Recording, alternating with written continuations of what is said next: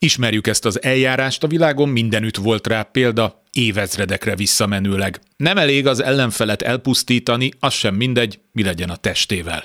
Talán még erősebb üzenet a többieknek. A gulágra küldött, ott megkínzott és megsemmisített Alexel Navalnyi földi maradványaira egyelőre hiába várnak hozzá tartozói. Igazából mindegy is, hogy van-e praktikus oka a színjátéknak. Putyin azt üzeni, még a halál sem szabadít fel.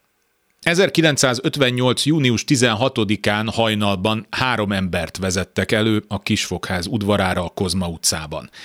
Nagy Imrét, Maléter Pált és Gimes Miklóst.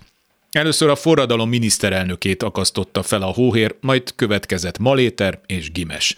Ott helyben elásták őket, kátránypapírba göngyölve, összedrótozva. 1961-ben ugyanilyen sunyin kihantolták a testeket, átvitték az új köztemető egyik eldugott szegletébe, ahol arccal a föld felé hamis nevek alatt újra elásták őket. 1989-ig kellett várni, hogy méltó módon nyugodhassanak.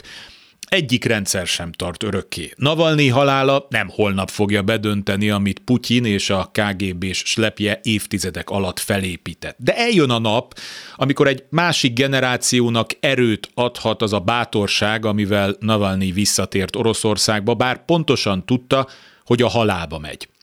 A világnak az a része, amihez mi egyelőre még hivatalosan tartozunk, elítéli ennek a putyini szörnyállamnak a brutalitását és cinizmusát. A magyar miniszterelnök, aki egykor Nagy Imre felravatolozott koporsója mellől szónokolt és elzavarni készült, az akkor már szedelőcködő szovjeteket most hallgat. Elárulta önmagát is. Kárpát Iván vagyok, ez az Esti Gyors, a hírek után kezdünk.